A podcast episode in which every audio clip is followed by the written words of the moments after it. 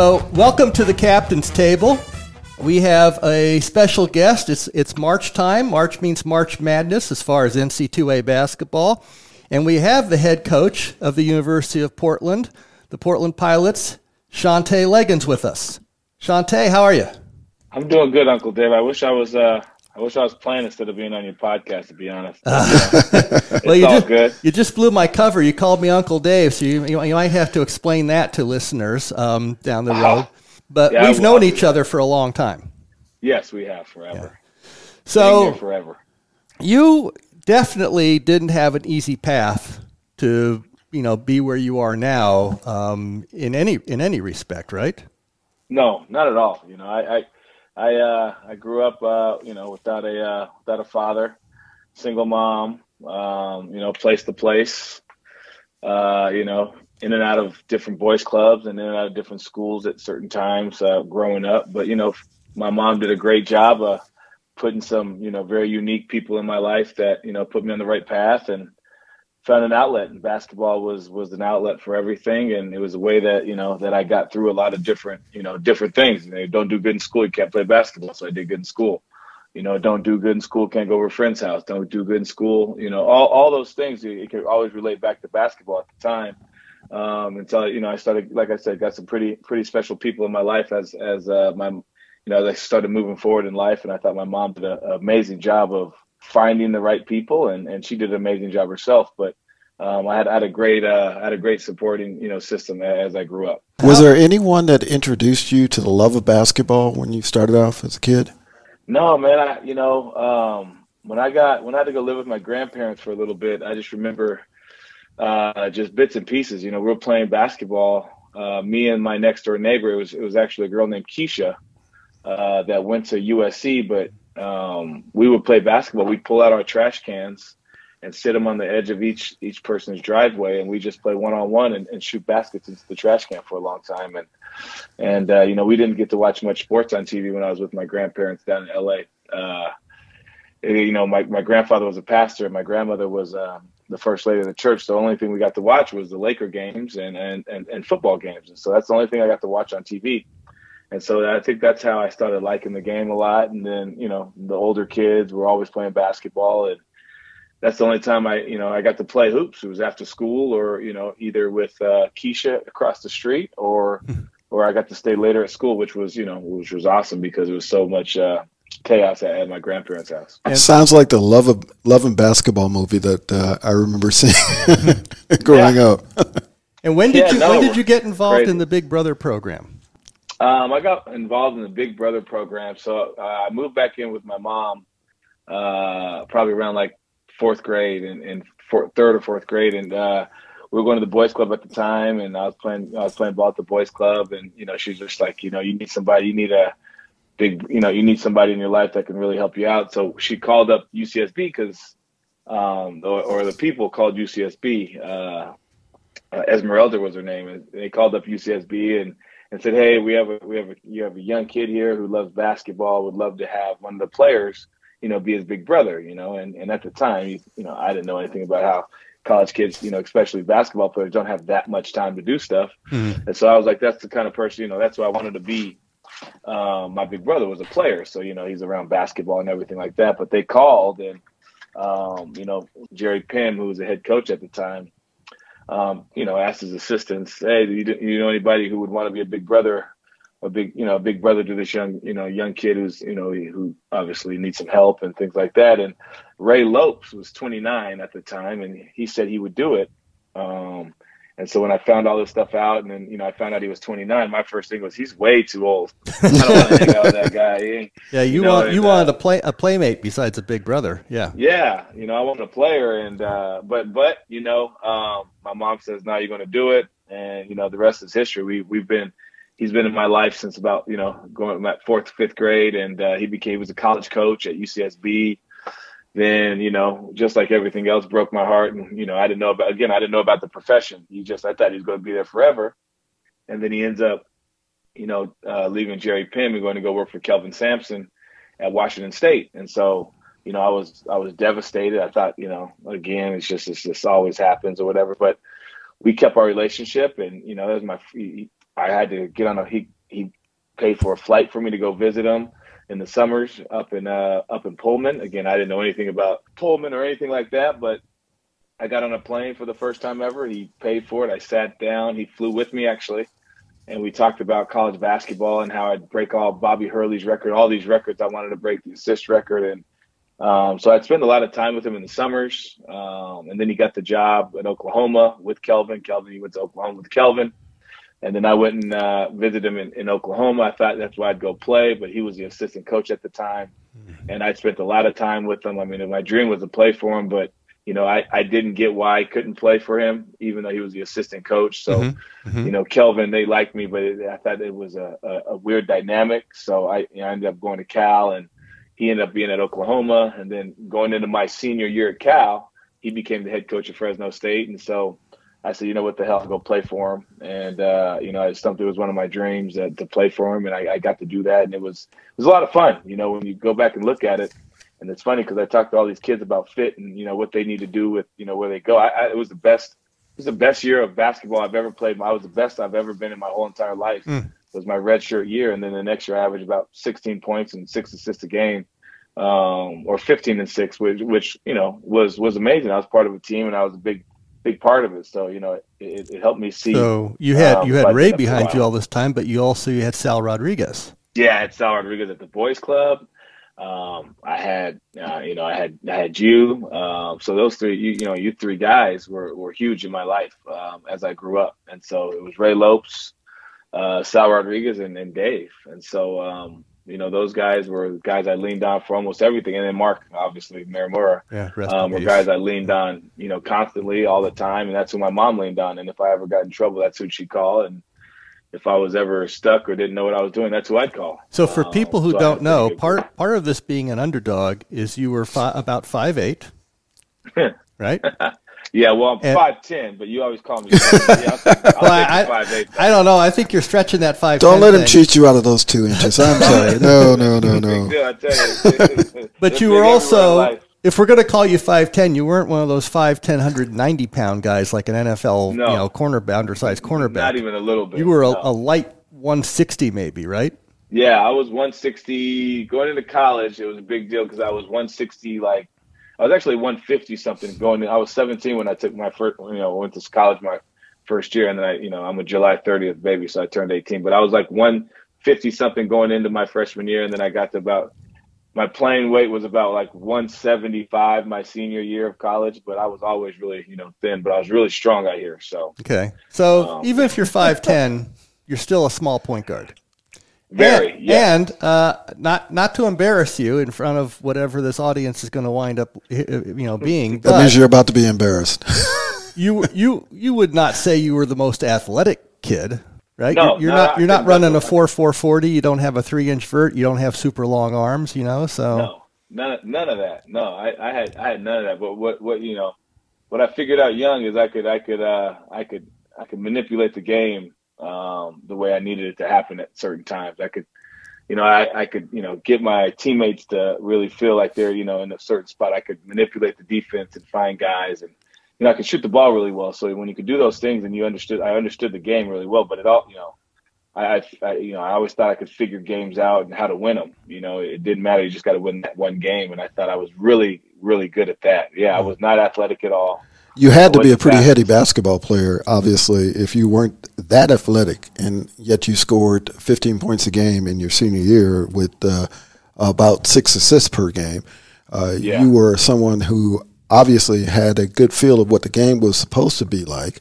Um, yep. Did you reflect that? Did you have that innately in you, or was this uh, just the coaching that you received from, from Dave and, and some of the other folks? Well, no, it, it, was it was from from an early age. You know, you're always trying to win a game, and uh, you know any game you play. And so when I got around people who who love the game, and I, I mean, I, I would have conversations with all of Dave's coaches, like you know Josh Oppenheimer, Eric, Eric Harden, all these guys that he had around. We'd always talk basketball. I didn't talk about anything else. You know, I, there was nothing else that I thought I could connect with anybody about because that's all I, you know. That's all I knew was basketball. You know, I, I you know, and then the people I was around, you know, I, I spent time with my the adults in my life.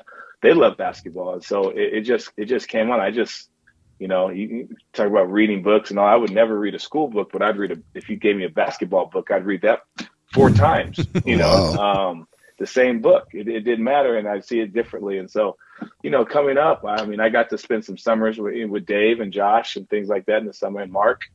Um, you know, because you know, my mom would say, "Hey, go spend go spend a week or two, and I would do that, and we just talk basketball and go work out, and you know, talk about just just hoops all day. It, it wasn't like it was a so you got to refresh my memory. Yeah. Uh, you know, you confirmed that I was right. You were you were driven down to L.A. every weekend for that spring oh, league gosh. at L.A. City College as an eighth grader. But yeah. I, I can't remember. How did you come to us? We weren't recruiting so, an eighth grader in Santa Barbara. No, who at the so time was probably what five five when you were an eighth grader. I was probably I was probably shorter than that. Yeah, if you want to be honest. Okay. But Liddell, you remember Liddell Hill? Oh yes. Um, okay. He had a team at the Santa Barbara Classic or Easter Classic in Santa Barbara, and we beat uh, we beat PTI. I think it was PTI at the time. We beat the the the Rebels or whatever. That, that we beat some LA teams, and uh, and I was with the Goleta Boys Club, so it was just me and a bunch of kids from the Goleta Boys Club, you know. And but I was getting to play, and I was, you know, at that time I could dribble, I could shoot, you know, I could do everything that the older kids can. I could shoot threes. I did everything. Um, I can go, you know, get to my left. I was left-handed, so it was obviously an advantage playing against little kids. Um, but I was dribbling through presses and scoring. And he said, "Hey, you should come down to to one of our practice." He talked to my mom, and at the time, my mom didn't know what to do with me. So when he came and talked to my mom, he said, "Come down to a uh, come down to a practice. You know, uh, we have this all-star team, or he said uh, a traveling team." Um, he started talking to my mom about it. My mom was really, she was slick. She wasn't like going to get hustled by it. And we, you know, I've gotten told by a bunch of people, come do this, come do that. But I guess Liddell, you know, said, hey, come check it out. There's a practice or whatever. And so we went down and I remember going down and I was in eighth grade. And, you know, in Santa Barbara or Goleta, I was the man. Like I was, no one, you know, I was in fifth grade. I was in eighth grade. I was better than everybody. I was pretty sure I was going to play varsity, all, all this crazy stuff.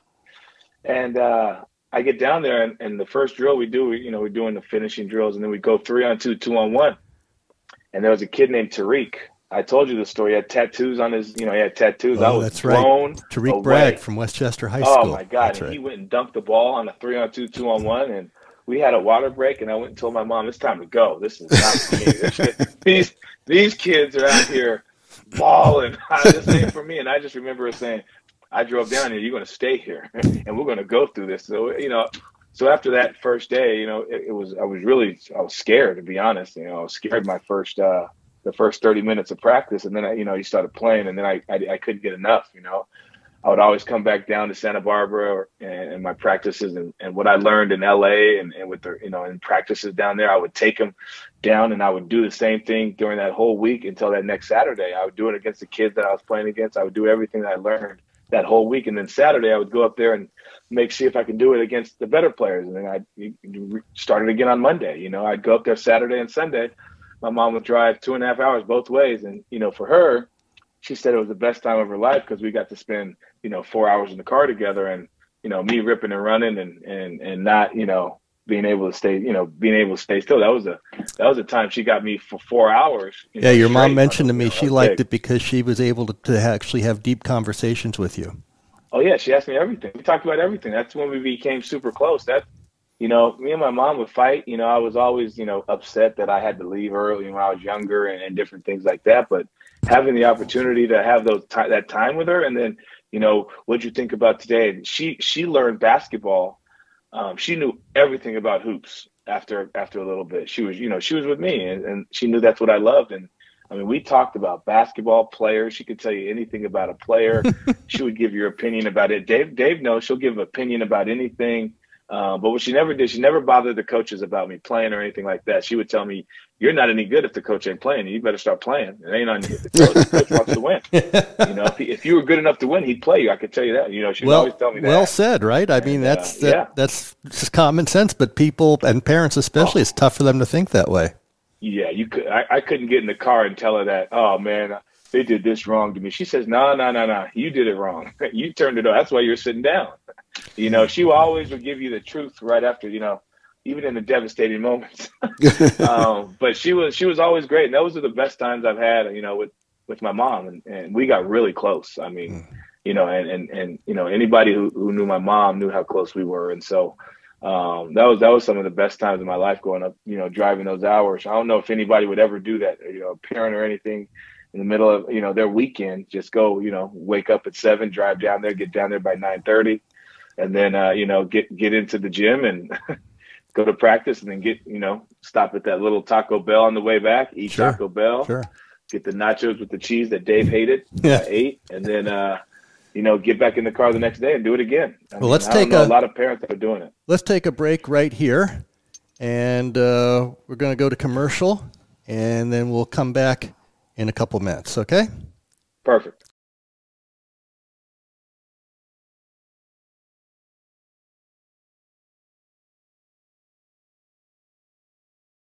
So, uh, welcome back to the Kaptain's Table with our guest Shantay Legans, current head coach of the Portland Pilots. And when we left off, we were hearing about sort of his upbringing as a young basketball player and his experiences. And I want to jump now. Um, we're going to skip past high school and all that stuff. Uh, well, we're going to do a little bit of high school because we got to talk about your recruitment. Because um, again, you had one offer, and you were playing for our club team, the Los Angeles Rockfish, and you had some some pretty good teammates on that team. And I'm trying to remember if, if you weren't the, you obviously weren't the first to be offered, but were you the first to commit? Um, I, I was. Um, you know, my grandfather. You know, I, I was you know, you get all the recruitment and all those things, and you get schools the East Coast and all that kind of stuff is, you know, going back, you know, all this crazy stuff. And, and, uh, you know, when, my grandfather was, you know, alive. He always said, "Hey, you just got to go to a school that you like, and once you go to, you pick a school, and and and you're done. Just deal with it." And so when Cal offered me, um, you know, we went on that visit, and I told the boys on the visit I was going to go. And then I had to talk, you know, I had to talk Brian and Nick into doing it. I know, uh, you know, Brian Brian was thinking about it anyway, but once I committed, I thought that was that was them for, uh, you know, that was them for, you know, them to go. And the recruitment process was weird for me because you know, like you said, that was it was only it was one of the, it was pretty much the only West Coast school that offered me.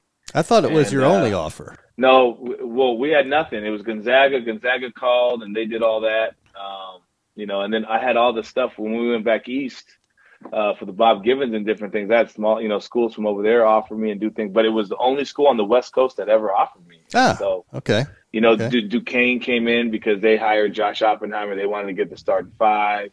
Um, you know, it was, it was, it was they were trying to get me. I wasn't a dummy, you know. I, I, knew what it was. They were trying to get me to get my teammates, you know, mm. because I was close with everybody on the team. I had I had a kind of personality, and so like I was friends with, you know, every you know every guy. There was no clicks on that team, and uh, it was one of the best teams I've ever played on, at least talent wise. And so you know, I think you know a lot of schools said if we could recruit Shantay, then he'll probably bring at least two or three of his teammates with him. You know, and that, that's at the time. I mean, everyone you know recruited us that way, and um, it was pretty cool. It was it was a good thing. I mean, I was on the team with Brian Wethers, who was a top 50 kid. I was on the team with Nick Vanderlaan, who was a top 50 kid or should have been. I was on the team with Delron Johnson, Raphael Berumon. Um, I mean, that team was loaded, you know. And then you had Russell Lakey on the bench. I mean, all these kids, and it was it was probably one of the only teams that you could say that we all played team basketball, but everybody on that team except our leading scorer, I believe Eric Seitz, is the only one that didn't go D1, but everyone else went D1 on that team of 10 or 11. It was it was something crazy, you know, and it was a really good team. Uh, we were all close. We're still close today. I still talk to a lot of those guys today, uh, which is which is pretty cool. And and uh, but yeah, the, the recruitment part was was wild. But I knew I was I was a tool to get the other guys, which you know, it's life, right? Hmm. As you get older, you start figuring stuff out. That's why that's why I was five, you know, five ten, hanging out with the uh, the big six ten guys. I I knew that I was actually eating off of them. They didn't know. well, I think you're being a bit modest though, because I'm I'm taking a look at the stats. In 1999, as as a freshman, you scored 9.4 points per game. Uh, yeah. according to this, and, and 3.7 assists, 2.3 rebounds. Uh, that's pretty good coming in as a freshman, going into uh, Pac uh, Pac 10 I believe at that time, not Pac-12 yeah, just yet. Yeah, Pac-10. Yeah, don't Pac-10 don't basketball. Don't mix me with the Pac-10. We're Pac-10 baby. Yeah, exactly. when, so, when ballers balled, is that what you're There saying? you go. Yeah. There you go. when they were hooping, when you had to play against Stanford, who was number one, flip around and play Arizona, then flip around and play UCLA, then flip around and play USC, and then Oregon had Luke Ridnour. Yeah, that was crazy. Absolutely, It was, absolutely. it was, so. uh, it was fun. No, I I was in a good spot. Um, you know, I, I like you said, I knew the game, right, and I knew how to play it.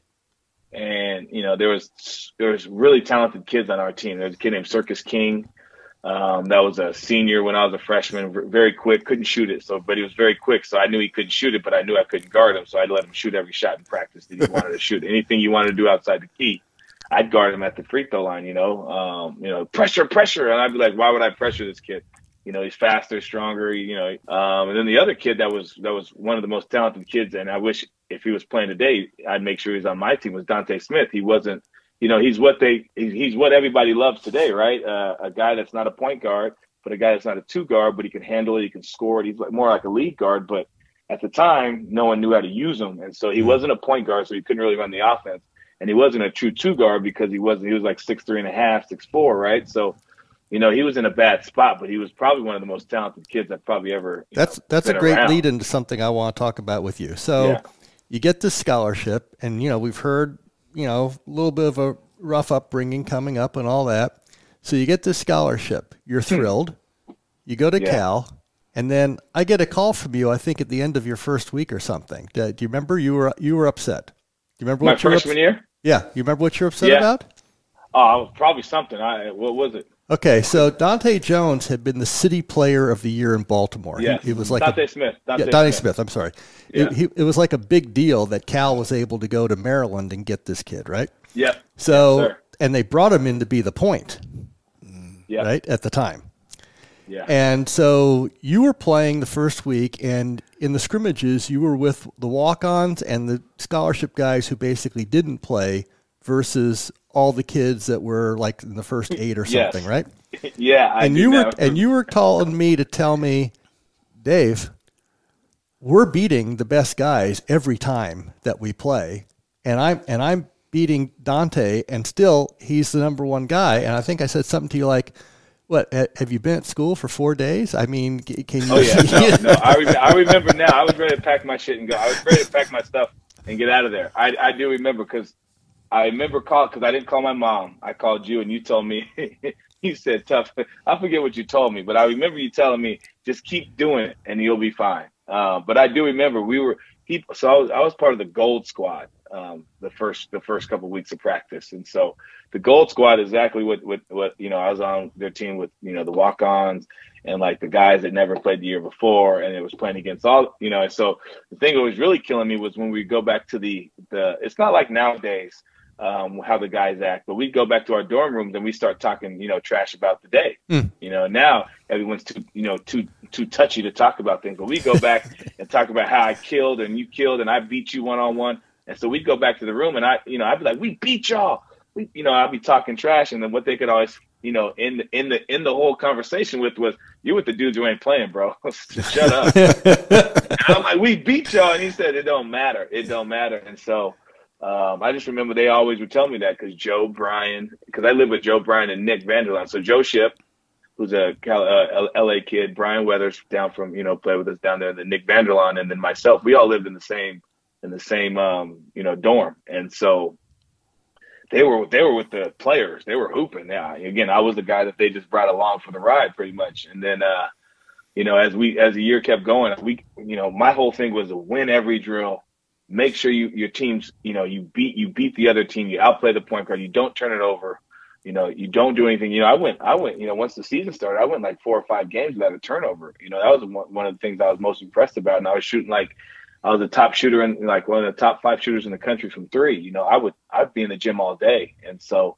um, you know, that, that really fueled me, um, because I'm like, I'm killing, man. Like, why am I not, why, why am I not playing with the dudes, you know? And so, it's just funny you brought that up because that is something that uh you know they would always end it with you're you're on the gold team man Yeah. this is well, it's, it's part this of is your being an white over here. underdog, and I want to say Yeah. that it took. It actually only took two weeks. I think at the end of two weeks they made the switch. It's like okay, you're off the gold squad and you're playing with these guys. Wow. And because, and I think you articulate it very well um, that it wasn't that Dante wasn't a very good player, but he oh, was, yeah. He, but they didn't know what to do with him since he wasn't a one and they brought him in to be a one and he didn't have the feel for the one. It wasn't a talent thing, a physical no. talent thing. And so they needed somebody to run the club. Mm. And and, no, and, and you know, coaches are always watching. I, I still tell point guards, you're they're they're looking at the score when a lot when they're looking at point guards. Is your team winning because you're like the quarterback of a football team? It, it, that's exactly it, yeah. you know. And I, I will never say I was more talented than Dante. Dante was so good at basketball. Like when I got there in the summer for Summer Bridge and we were playing pickup, I'm like, man, well, looks like and he was a freshman. He was a freshman because he redshirted the year before. I said, well, looks like him and I are going to be, uh, looks like he and I will be uh, battling it out for a long time. I'll be, you know, you know, carrying his bag, so to say, because he was that good in the summer.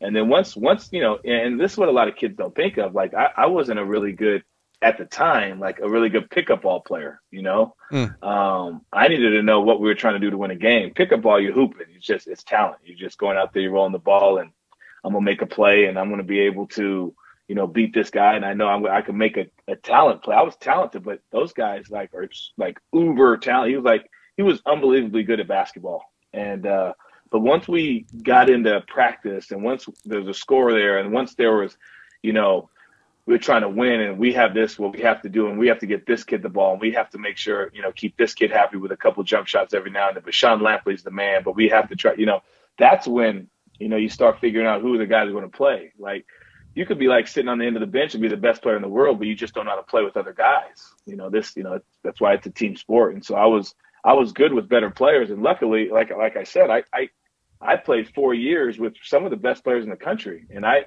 you know, I, it wasn't about me going to get buckets, but I think what helped me, and I tell this to a lot of people and a lot of AAU kids and a lot of high school kids is I would average 30 points for my high school team. I would go down, I'd average 30, get every shot I wanted, and I'd go play with the Rockfish and get like nine points and have like 15 assists and win all the games because I got the best of both worlds. I got to be the man, but then I also got to be a part of a team that had a bunch of men or a bunch of the mans on their team. And so I figured out how to do that. And so I thought that really helped me. Um, I thought that really helped me uh, in my development of understanding like when a team needed me to score and when a team didn't need me to score. And so I think that helped me too once I got the Cal. Sounded like you were a natural floor general, having some understanding as to the attributes of your players, uh, your competition, uh, seeing who would be best utilized in various positions. And so you were a distributor and, and certainly understood your worth and your talent. Uh, and I would assume that uh, carried over in reference to going into your coaching career, which we'll talk about later on. But um, just the ability to be that floor general was it something that was innately instilled in you or did you get that from childhood even with your mom? Well it, yeah even, yeah you could say that because you know like whenever we play games you know it, even with my brothers who are they're, they're much older than me but i'd be put in positions to try to you know help win the game and i, I was always like better at certain things than other kids you know at, at the time. I wouldn't say i could throw football i could catch i I was pretty much, you know, good at all my all the sports because those are, I had older brothers, I had older cousins, and so I, I figured all that stuff out. But like understanding the game and, and figuring out ways to win, I just think that was just one of the things that, you know, growing up with my mom, she'd cheat in cards, try to figure out how to beat me in rummy, you know, play cheesy. and so we just figure out ways to win. And so um, as that went on, it seemed like my whole family was like that. And I bled over to the game, bled over to basketball. And, and so once I started figuring out ways to win, you know, and I wasn't, you know, I could be really cutthroat and Dave, I'll fight with anybody on the court. I mean, I used to get beat up a lot on playing basketball. You know, I was the smallest guy, but I'd fight with the biggest dudes on the team. Um, but it was it was one of those things where they knew that I was doing everything I could to help them win, and then I would do anything to help a teammate win a game. I make them look good all the time, and I think that's just something that just came with me, you know, wanting to be, you know, wanting to be liked actually maybe. Um, just making sure everybody on the court was good, but I also got to be myself and be express, you know, and get to express my, you know, myself. I used to, you know, I got to let a lot of things out on the court that, you know, um, you're not allowed to do just, you know, being a regular, you know, a regular, I say student or a regular person on, you know, walking around. You get to, you get to throw you know, an elbow here, you get to hit somebody hard with the scream, you can scream as loud as you want, you could get your guys together, you know. And so I think that um, you know, growing up and having you know the right people around me and, and being able to focus that you know, I wouldn't say anger, but a lot of you know, um, uh, and uh, just you know, you just could focus. You had the right people to start focus you in the right direction with a lot of different things, where you didn't have to lash out, you know, mm-hmm. in class. You didn't have to lash out you know, you know, just doing something stupid. You know, I, I, was I was actually really blessed with having, like I said, those people in my life and these coaches that that put me in the right direction and understood that you know this kid actually pretty good at basketball. He has a future. And so you know, I do want to clarify when you when you were with us, anyways. Never once was I tempted to get up and say, "Shantay, shut up." No, um, no, no, and I wouldn't stop talking. No, but he no. but I mean, I you know, Solomon. I mean, I had teammates. I mean, I I was a talker, and I didn't stop talking. The mm. game would start um, I'd start talking to the other team. I, you know, I'd, I'd start going, and I had no problems with him. We played pickup ball. I'd, I'd talk. I mean, I would get in fights with Sol, you know, Solomon Hughes when I was in college. I cut him off. He, I mean, he they held me back. He punched me and right in the mouth. I, I got hit in my mouth by a big six foot eleven guy. You know, punch, boom. No, I mean, but you know, I was messed up. I went down and grabbed the lock because I was going to go beat him up, and then you know, 25 minutes later, you know, Solomon's such a nice guy. He comes to my house and says, "Hey, Shantay, I'm really sorry, man." I'm like, "Oh, I'm good. Come on, let's play a video game." I didn't care. It was just in the game. It was in the moment. Because to do a lot of different things on the court that uh, that you're not allowed to do outside the court, you know. And so I think that that really helped me um, with my leadership in mm. different ways because people want to follow a guy that's fearless. I think. So we're going to take another break in a sec here, and I just want to say so. You know, you actually set a few records at Cal and then you transferred, like you said, and you had a, a great year after a redshirt year at Fresno State. And then you go overseas for two years, the two different teams in Holland. And when we come back, mm-hmm. I want to pick up right there and we'll talk a little bit about um, that experience and then um, how you wound up getting into coaching. All right, so no we're problem. taking a break from the Kaptain's Table. We'll be right back.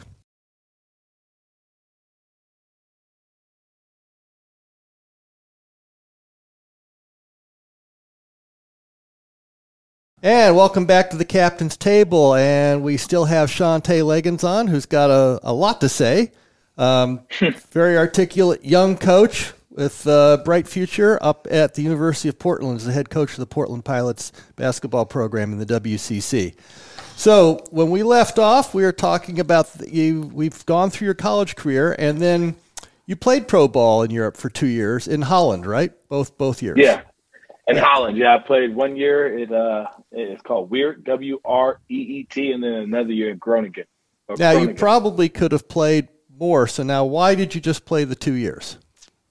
Well, um, well, the fir- first I didn't play when I first got done with college. I took that year to to start my coaching career. Actually, I was a uh, I was a grad. Well, I was I don't know if you're allowed to say it anymore, but I was a grad assistant, but I was just an assistant. I wasn't a grad. I wasn't taking classes. So, mm-hmm. but I was I was with uh, Fresno State and Ray Lopes. I, I, I said, you know what, I'm just going to stick it out and coach with him and, and go from there. And then he, you know, some some bad luck happened with him, and he he ended up getting uh, he ended up getting uh, he ended up you know retiring, not retiring, but you know they let him go, and so he, you know, he wasn't a coach anymore. In, in, in the industry, you guys know once the head coach is gone, everybody's gone. You ain't have mm. no hmm. shot at nothing else. And so, um, what I what I uh, did was, you know, that's immediately when I called Mark Mamura, and he was he was helping an a, a, an agency called Courtside, and I told him that I needed uh, I told him that I needed uh, some help. I needed to do something, and uh, he said, "Hey, I, I'll, the best I could do is get you to a, get you to a European camp in Europe." Um, luckily, Mark loved me. He didn't make me pay for it because I had no money to do anything. So he he got me there. He said, "I can get you here, but you you got to figure it all out yourself." I played well. Short story: I got to play for uh, a team over there called Weert, and then I played for the next year. Uh, for another team. And then as, as I was watching um, and playing, you know, super frustrated. You see guys that you played against um, that you know that you can compete with that are playing at a higher level. And then you you know you're also looking at yourself and being like, well, I'm five ten. Where is this really going to take me? I'm not the most athletic guy. You know, you start thinking. You know, you're over there. It's mm. it's tough. You do a lot of soul searching. You're by yourself. You're with you know you're with maybe two other Americans. and those two other Americans are only worried about themselves and what they're going to do with their money and and how they're getting more money or what stats they need. And when you're not at a really you know high level, it's a lot different. And so, um, you know, I, I was just starting to think like, when when am I going to start my life? Like, what am I going to do, and how am I going to do it? And and uh, I love basketball, and so what was I going to do? You know, what was the plan? And so I was making like you know again dumb, which I I was making like twenty eight hundred dollars or three thousand dollars a month, which is good money. I don't know what I was thinking, but at the time, you know, hmm. at the time you're hearing your boys talking, well, I'm making this, this, and this, and you're like, oh my god, what am I doing? And uh, you know, I was sitting over there, and I, you know, I told Mark that you know I probably could play one more year, and then obviously he was like, "Nah, you can't. yeah, you're pretty much done. I don't think they want you back." you know, I didn't, I didn't put everything I had into it, and you know, I was just thinking about everything else and what I could do. And so, once, uh, once I figured out I was done playing, I started having to start figuring out life. That's a tough spot to be. Um, again, that's a tough spot to be in um, as an athlete. You don't know what you're going to do, and you know your athletic career is over at least you know playing wise and yeah because you're only 24 25 years old. Yeah i mean you don't know what's going on. You think you know you think your whole life and especially if you're a confident player you're going to go to the league or you're going to make money playing basketball forever. And so that was uh, kind of a, a, a, jolt to my system. I didn't know what i was going to do. And so i, I uh, you know i went back to santa barbara I uh, got a job at Carl Karcher Enterprises because I was coaching the Laguna Blanca team. I was the assistant coach. If you look at my bio, I make sure they put it in there. Assistant coach for the Laguna Blanca basketball team in Santa Barbara. And those kids at that school could run the world. I'm telling you, their parents were presidents of Carl Karcher Enterprises. I mean, they were these were big time people. And so yeah, I got a good job. And again, it's who you know, right? So right. I got a pretty good job. So I was making good money. Um, and and you know, I was coaching the AAU team, another not AAU team. I was coaching a high school team. I was the assistant coach there, and you know, I just remember wanting to get into coaching. And and again, it's who you know.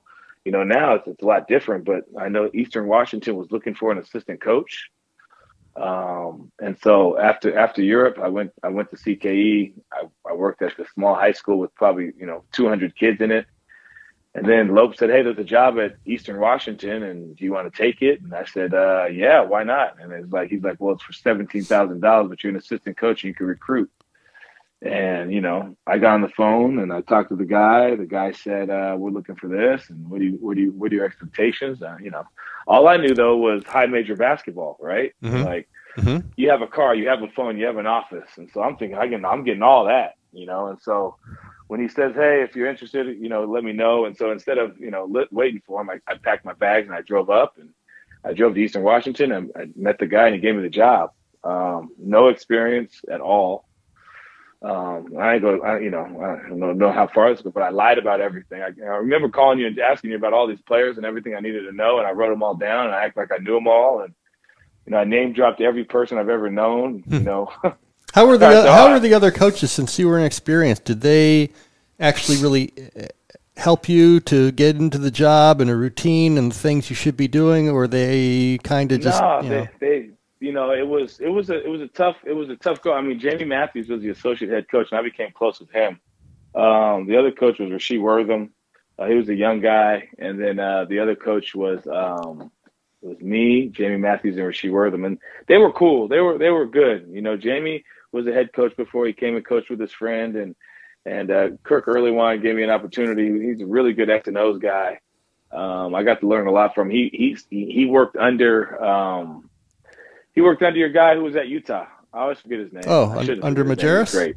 Yeah, he worked. Okay. Yeah, he worked with Majerus, and uh, you know he was kind of you know from the stories you hear, he was kind of similar to, to to that, or try to emulate that a little bit.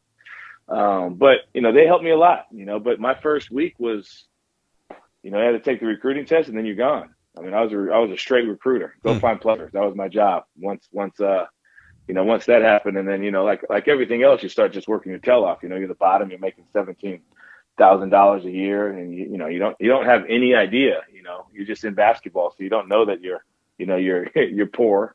You don't know that uh, you're not eating, you don't know anything, right? You just you're, you're in basketball, you're nervous, and you love it again. And it's right. fun, and it's you're about you're, you're a part of it, you know. And again, it's something that um and it's something that you lived and breathed. And so like I did everything. I asked anything they wanted, and I did more, and I gave them all the work. And so that's that's how I got into. Now, how, got how many seasons was uh, Earlywine your boss? Two years, I believe. Two years.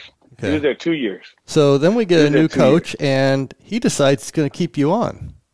Oh yeah. So yeah. So Jim Hayford, um, you know, he became the coach. He was he was at a D three, um, you know, down the basically down the street in Spokane, and they gave him the job and he came in and you know everyone told me hey, you know you're probably gonna my stuff was packed up mm. um, you know if, if my my car I, mean, I was all packed up ready to go back down and you know tell everybody I gave it a try and you know figure out what I was going to do again I was in I was in that mode again but you know my my girlfriend at the time was my wife now um, she says keep going to the office they didn't fire you yet you're still getting a paycheck and so I kept going to the office no one was there but I kept going to the office I kept working guys out I was helping, you know, players figure out what they were doing. Um, you know, I was I was literally running. You know, I had people calling me about scheduling. I had no idea. I was telling yes to everybody about scheduling, everything. I was being friends. All these coaches were calling me, you know, trying to get games, and I was like, "Yeah, let's do it, one hundred percent." Can I get your phone number? Let me get your cell. You know, I was trying to, you know, start talking to people, and and uh, and so I just was going to the office every day. And then um, when the new coach came, uh, it was it was me and another coach who were there, and and um, and you know they they you know they were like, "What do you want to do?" I was like, "I'd love to stay here." You know, I, Lopes said, "Just play the game with him and figure out what he wants to do." And um, he says, "You may have a shot," you know, just because he he might not know a lot of people in D1 basketball, which he didn't, mm. you know, luckily. And so, you know, I ended up becoming his bottom assistant, and he didn't he didn't give me any more money. He's like, this must be the cheapest guy in the world. Uh, but he brought over two other guys, and I was his bottom assistant. I did like again, I I figured a way out to make myself, you know, you know, you know, useful. I did anything they needed. Uh, scouts, working out guys. I was first one in. I mean, when you say first one in, I mean I basically there was heating and there was. I mean, I lived in the office. You mm. know, um, I ate meals on campus whenever they had a I mean, I was I was not making anything, but whenever they had anything on campus, I'd show up. So I knew everybody on campus. Um, you know, they're they're they're having you know something for you know this week. I was there for that week. I'd help them clean up as long as I got a free meal. I mean, I was doing everything on campus. I didn't do anything but but hoops. And so um, you know, I became part of that culture. And so when that guy got it, you know, when he did really well, um, I was his associate head coach. I was there every step of the way. And then once he got a head coaching job, it was easy for me to slide into the head coaching spot because I became part of that university. Everybody knew me. It was really comfortable. I recruited most. I recruited dang near all the guys on the team. And and you got and you got lucky because you met your wife. Yeah. And you got luckier in the sense that she played basketball. So she yeah, so kind she of understood. That how this whole oh. thing works as far as available time, what what the job yeah. entails, uh, you know, yada yada yada. So yeah, talk yeah, about the fact. Talk about the fact that in 2014, 2015, Eastern Washington finally turns it around with a 26-9 record in the Big Sky Conference. You win the regular season, you go in, you win the tournament, and you qualify for the NCAA basketball tournament. What kind of thrill was that in that area? it was unbelievable. You know, um, if you look at you look at that roster, and a lot of people, you know, you can. There's not a lot of guys that were recruited Division One players. You know, uh, Tyler Harvey, I think, was the was the main guy on that team right out of L.A. He was at he went to uh, Bishop Montgomery High School. He That's walked right. on to Eastern. He walked on to Eastern Washington and led the country in scoring that year. Um, you know, we had a kid named Venky Jois that was all league that no one knew about from Australia. He was he was um, you know a Hindu kid. I mean, he was unbelievable basketball. We had some guys that no one could really see. It was one of the it was one of the things that like you you're watching it. It's just it felt like you know when you're seeing Tyler Harvey hit step back threes and and lead the league in scoring. When he came in, I mean, he he, he was one of the smallest guys. He came with a broken foot. He was a he walked on for two years. I mean, and then he takes his team and he does this. You know, he he, becomes a, a, a draft an NBA draft pick. And so it was it was something you know to be a part of. I mean, and when you talk about working, I was in the gym every day, and he was there every day except Sunday. Oh, wow. And so you know, he'd come to my office and say, "Hey, he's, go shoot." He's your type of guy. yeah, a, a, as, as a real gym rat. I'm like, dude, yeah. you know, but but you're thinking like I'm having to deal with all the scholarship guys and all the things they need and all this, that, and the other. When this kid comes in and says, "Hey, let's go shoot, coach," and I'm like, "Oh my god, this kid again." Jesus. But we went every single day, and he wanted to put me through a drill every single day. Mm. And so it was like, hey, can you? What should I be doing? I said, let's go. I'm I'm here every day. And so he came every day except Sunday, and uh, he became. He's making. You know, I, I just he just sent me a picture of him and his uh, him and his wife. He just had a baby, but you know that was an unbelievable basketball team because they all they were all together. They all have one common goal you know, and that year before that, we were close. We didn't make the conference tournament, but we were right there. We were a game and a half behind. And so that next year, they really blew up. They they became a real close team, and then it just took off from there. Wow. And then in March of 2017, you become the head coach, as you had indicated before. Uh, yeah. Could you believe that you were actually the head coach of the university at that time? Was it? No, was it... I couldn't. It was unbelievable. I remember calling Dave. I didn't know. I mean, I had an idea. I mean, I wrote down, you know, my, what I wanted to do, who I wanted to hire, all the things I wanted to run. How, I mean, I had it was all it was all scripted out, like what I wanted to do and everything. But it was still, I mean, there's only 300 and you know 60 jobs of, of or you know around there right. Division One head coaches. At the time, it was like 353, and I was 36 or 37 years old, you know, and I was one of the youngest coaches in college basketball. And so, like, you know, it was like it was like right from there, you know, my thing was how am I going to win and do better than the guy that was ahead of me because he just went to the tournament and just got another job. It's hard to follow guys like that, right? And so your thought process is, well, shoot, you got to get to the tournament, right. you know, and uh, that's the that's that's that's the measuring stick now because if you if you're going to, you know, and I never even thought about leaving Eastern Washington. That wasn't even in my my thing was to make that place as good as Gonzaga, and so that was one of the things um, that I was, you know, looking forward to doing um, you know, as that. So when I when I sat back when we got the job, um, you know, my wife and I went through every single thing. We went through every single phone call, text message, everything. She stood up all stayed up all night because, you know, we she you know like you said she was a part of that whole thing. She I mean she was a hooper. She got it, and so it was easy. But you know we we we moved into that thing pretty pretty easily, and you know a little nervous, but I was more excited than anything. I couldn't believe it that it was happening. You know, it's like you know, you always think nothing good happens to me. so, and, you, and, you, got an in-house person to critique your coaching. oh yeah, and then and then yeah, you got an in-house person, like you said, Uncle Dave, to critique your coaching night in, night out, every decision you make. And so recruits, players, and you know what? I, I, I will give her this. Every recruit she didn't like ended up not being very good and having to leave. Probably they ended up transferring anyway, which is which is crazy. She always was this kid's not this kid's not a kid you can. I'm like he can do this, this, and this. In year two, the kid's ready to go. Couldn't couldn't do it, you hmm. know. And so she has been on point with that. But no, it was it was you know you just once you once you got it, it was just like okay, where's the where's the contract? Let me sign this paper. I mean, I remember giving Bill Chaves one of the biggest hugs in the world because you you see it happening, but you just don't believe it's happening. Right. right? And so Bill Chaves was the AD at the time, was now in North Dakota. You know, once the head coach, once Jim Hayford took the job in Seattle, you know, I thought a thousand things were going to happen. It, it wasn't going to happen for me, this, that, and the other. It's just impossible to happen. And the AD called me in my office, called him in, called me into his office and said, "Hey, would you like to be the coach?" Uh, and I said, "Yeah, why not?" Of course. He said, "We'll sign this contract." I, it could have been for twenty dollars. I'd have signed it, you know, but you know, it was it was for more money than I ever thought I'd make ever in my life, and and it was one of the best uh, moments, uh, you know, uh, of my life. I got that. I got my first job. Was pretty cool, and and uh, I just remember sitting back and, and not really believing it, um, or waiting for something, you know, something bad to happen, and they'd be like, "No, Jim Hayford's coming back. Some bad stuff happened, and you know, he didn't wasn't able to sign his contract, so you won't be, you know, your contract. You know, I was just thinking of every possible, you know, negative scenario that could possibly, you know, occur, and so it didn't, and you know, we, we, you know, the rest is history. I was really excited about it. So you went through four straight winning seasons uh, doing an excellent job of coaching there. And then in 2020, you won the Big Sky Conference uh, Coach of the Year. And yeah. Obviously, that had to be pretty exciting. But then two days later, the Big Sky tournament was canceled due to COVID. Yeah. How disappointing was that? Well, it was it, was a really tough time at that time. So we went to the tournament championship every single year. I was the head coach at Eastern, and so my first year was like it, you know, we had one of the better players. Our second year, you know, we we we had some guys miss and we weren't the best.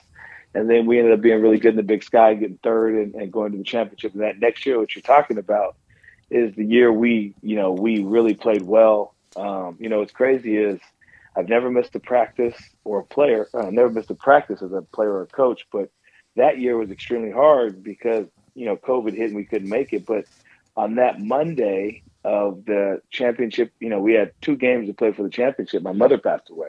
Oh wow! And so and so it was it was one of the craziest things ever because I mean I was I was going to go to practice. I was you know I had, uh, had everything ready. I had a plan. I you know I talked to my brother. I walked into the office and started going to the basketball court and I was just trying to think about you know what we are going to do and I just I couldn't do it. I broke down and had to go home. It's the first time I so I missed our Monday practice and then you know I you know everything settled and we talked about everything and you know we went and won that championship and it was like you know, my brothers always giving me a hard time. She says, "Well, if you ain't gonna be able to go to, if she wouldn't be able to go to the NCAA tournament, my mom, she's definitely going to drop COVID on us, so we can't go anywhere." So, you know, and, and, if you knew her, you knew you knew that was the case. um, but no, we, you know, it was it was one, it was really tough. But I was, I felt good about you know where the program was. I felt good about winning, the, you know, a league championship. Um, I felt good about a lot of different things. It was just a very sad time because my mom passed away, and um, but I got to see, you know, at, during that time, you know, was, we got to see. I had some friends that I was really close to come come to my mom's service, and I got I haven't seen them for a while. We got guys together.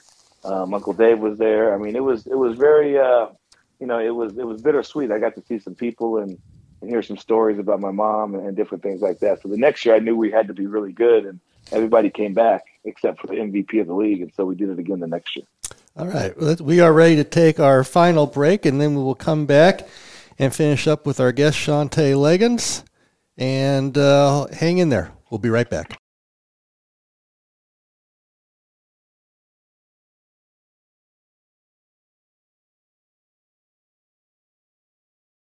After a commercial break, we are going to come back again to the Kaptain's Table, and we still have Shantay Legans on, and we are wrapping up with Shantay. Um, and I want to say, isn't it amazing how we can cover basically 41 years of your life in an hour? Uh, you know, I, I, think I think that's pretty good. Um, taking you, this should have been there was an old show before your time, actually before my time too, called you know "This Is Your Life," and that's what that's what this sounds like. You know, it's been uh, wonderful going back because I've had the privilege to be part of your life and reminisce about this stuff, and of course yeah, it was. Uh, I remember. I remember how you were um, with your mom's funeral, and it was great to see all your guys there too. And uh, you know, as much as you can say this about these things, it turned into a nice day, even though it was a it tough. Did. Even though it was a tough day, you know. No, um, it was. It was a day that I won't forget. I mean, yeah. Brian Wethers and Solomon Hughes showed up. You know, I had some. Uh, you know, those those guys. Those are the guys I played rockfish with. Yeah, you know? Ray. Ray um, was there. The guys, you know? Yeah. Yeah. Loaf showed up. Sal was there. I mean, everybody that was that meant something to my mom and myself. Uh, it was kind of you know you see it everybody, and it's just everybody you know I grew up with, and uh, you know you see a couple of her friends, and you know she you could see how much she poured into me because uh, the people around around me knew her so well, you know, and so that was that was uh that was a uh, one of those things that uh you know you look back on. It was it was a nice day. It was it was pretty good setup and um, you know, we had a great meal afterwards at our favorite place, and we ate well. And she liked that Cajun kitchen spot, and we all went there. It was it was it was it was a, it was a good day. You know, yeah. it was a day that we haven't had probably ever. You know, with everybody together.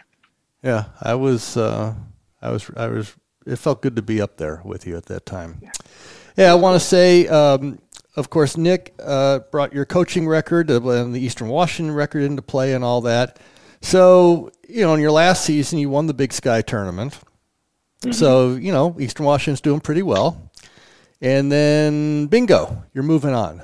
So, was yeah. was that a little bit of a because you had I mean, in, I guess in a way you could say Hayford built it, but then you built it up, similar to Mark Few coming in at Gonzaga after Dan Monson. So I mean, I'm sure you were ready to do something else because you like a challenge, but you know, it, it couldn't have been a snap decision. Boom! I mean, to all of a sudden oh, no. to say Portland. Was, no, it was it was crazy because my wife and I didn't mind being at Eastern Washington. You know, she she's from she's from Serbia, and so her only place she's been was was you know Eastern Washington. We went and played basketball there, and she spent her whole time there. I was there my whole time. We had our you know we had our kids there, so we felt really comfortable there. But you know, the athletic director at the time, not the person who hired me, we got a new athletic director who came in and she didn't want to give me anything on my contract that, you know, was, would resemble, you know, being the, you know, the best team in the conference for the past, you know, four years. And so, I mean, being the all time winningest in four years, win percentage wise in the big sky was, you know, it didn't mean too much. And we just went to the tournament and we haven't not been to a championship. And so,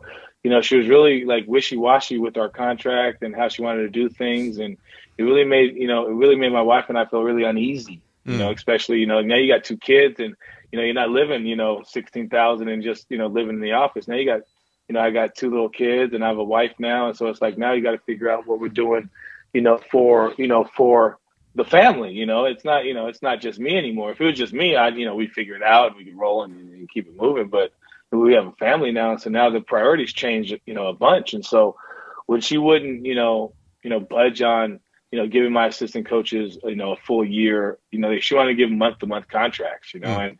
And me a six month contract, you know, I'm looking at every coach in our league. They got guaranteed contracts. I, I had a I had a six month. So if I'd have got fired, you know, you know, they would have been a six month deal. And so like I'm like, that's not, you know, I got an agent, and you know, I had him look at. it. He said, this is the worst deal in college basketball. And and you know, he he put something together for me, and he said, hey, this is pretty much on par with low budget, you know, schools and this, that, and the other. You just you just want to be compensated for just one year, even. You know, it's not even for the fact that it's fully guaranteed. And the things she would say back were, you know, they weren't very truthful. You, you can't have guaranteed this. I'm like, well, Washington State has that, and you know, UW has that, and Gonzaga has that. I mm. said, you know, I'm just asking for a year. So, anyways, you know, I didn't feel really comfortable about it. I did love that place. We had a really good team. All the kids would have came back, and so when I was, you know, approached by a couple schools, I said this was a school that I was really excited about because it was in the Northwest, which I don't mind at all, and it was in the WCC, which you know has multiple bids going to the conference tournament. I mean, going to the NCAA tournament, and it has some of the best coaches to coach against. You know, Mark Few and Randy Bennett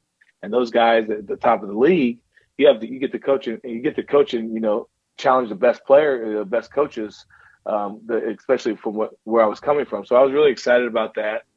Um, and so that was that was it was very exciting. It was it was challenging. I was told don't take this job because you know it's a it's not a, it's not a really good one. But I'm looking at the job I was at and you know where where it went from and you know where we got it. And I said why can't we do that here at Portland? You know Portland's a great city um, the communities behind it, and I, I, was really excited about it once I got here and went to campus. And, See that that lays in with, with with who you are. So you are the underdog. So here's this underdog yeah. job, and you're saying, I've been able to. I know this word's overused, this phrase, but I've been able to overachieve all my life, right? So, yeah. what's the big deal? I've got I've yeah, got I, have got probably better resources here in a higher league. So what if they've been at the bottom of the league? It's just a great opportunity. It is, and then you know you go through and you just got to find. And, and the thing is, you know, you talk to all these other players and you you know you recruit and they're like, well, they get this, this, and this, and I want guys like that. I want guys who want to go beat those guys and take what those guys got, you know. and so, um, you know, that's that's you know that's the whole thing. You're right, you know, and I you know I didn't even look at it like that to be honest. That's the first time I really thought of it like that um, until you said that, and so um, no, it, you know, I looked at the job and there were some other ones that opened up. I just thought, you know, city, particular Sin City wouldn't be good for me. Mm. Um, you know, knowing who I am and, you know, what can happen in, in certain spots. So I said, there's no way you want to talk about food. It's all in one spot, Uncle Dave. And so, you know, that wasn't, that wasn't, that wouldn't have been a great idea for me. So no, I, uh, we saw this one and this, you know, the athletic director here was always honest and straight up with me. And, you know, I thought it was the best spot for me. And, you know, um, it's still on the West Coast. We get to get down there and see people and my family could come to games. I could see you guys at games. And so it was, it was a perfect fit. It wasn't like, oh, this is the, you know, I haven't been given, you know, this is the job. And there's a, there's a, you know, you got, you got a $50 million budget. No, it's, it's, it's, it is what it is, you know? And mm-hmm. so, um, you know, I'm lucky to be here. I'm really excited about, you know, what we could do here. But you've now uh, been a head, uh, a head. I'm sorry to cut you off. You've now been a head no. college coach for how long now? Uh, shoot, going in going in my ninth year next year. Can you believe that? And you're and you're going to turn 41. So you were 32, yeah. right? And mm-hmm. you're still considered in that profession a young coach, and now you have nine yeah. years of Division One head coaching experience. So, you know, no, yeah, sorry. Right. So I'm going to my seventh year. Seventh, seventh year. Seventh okay. Seventh so year. Portland, you know, maybe right now is still suspect, but you know, I would imagine you're you're a pretty hot prospect out there as far as people know your name and look for this guy. He's a ri- he's a rising star in the profession type of a thing. I mean, I know you don't you don't think about that way, knowing you and also knowing your job. You don't have time to sit in front of the mirror every day and tell you how tell yourself how great you are and how yeah. wonderful you are. Yeah. But you you are aware of that, right? I mean, you, are in a pretty good position, I would say. No, we are. You know, we, we are. I mean, you know, you look at it and you, you always, you know, it's it's, it's crazy because you know I just had a teacher conference meeting with my with my uh, about my daughter, and she compares herself to everybody else and what you know where they're at. And it's funny because I'm like, why would she do such a thing? And then I get home and I'm comparing myself to all these coaches that are going to the NCAA tournament and all these coaches that are getting mm. this. I'm like, gosh dang it, that's where she gets it from. Me and my wife, you know, we compare all the time. It's just it is what it is. But we also, you know, sometimes you know look on the bright side of things and say, you know what, we're actually in a good spot. You know, we've we've done good here. Um, the athletic director likes us here you know, you get, you know, guys will come to you and tell you, you know, you know, I don't, I don't look at the Twitter stuff as much as a lot the next guy, but you know, Twitter says nice things about you when jobs open, and you know, you see all that kind of stuff. But you also you're humbled because you just got your butt kicked all season long by all these coaches that you said you're better than. and so now you got to go back to the drawing board and come back next year and be even better. And so, um, you know, it, it is good, and it's really hard to get in these spots. And and when you look at certain coaches and you see how long they've been there, you you, you know instead of you know being a hater, what the kids will say, um, I'm more of a guy that you know appreciates you know how they got there. And so, you know, I want to you know looking at Mark Few, he's been there forever. Looking at looking at Randy Bennett, he's done it for 20 something years at the same spot, doing it the right way, and, and he's got a team in the NCAA tournament and you know playing for championships. That's that's the goal, man. That's what you want to be doing. You want to play for championships, and so um, yeah, you look at that and you see yourself, but you see yourself still far behind some of those other guys, and you just want to keep edging closer every day. You want to keep getting better and, and going after those guys, man. Just like when I was a player.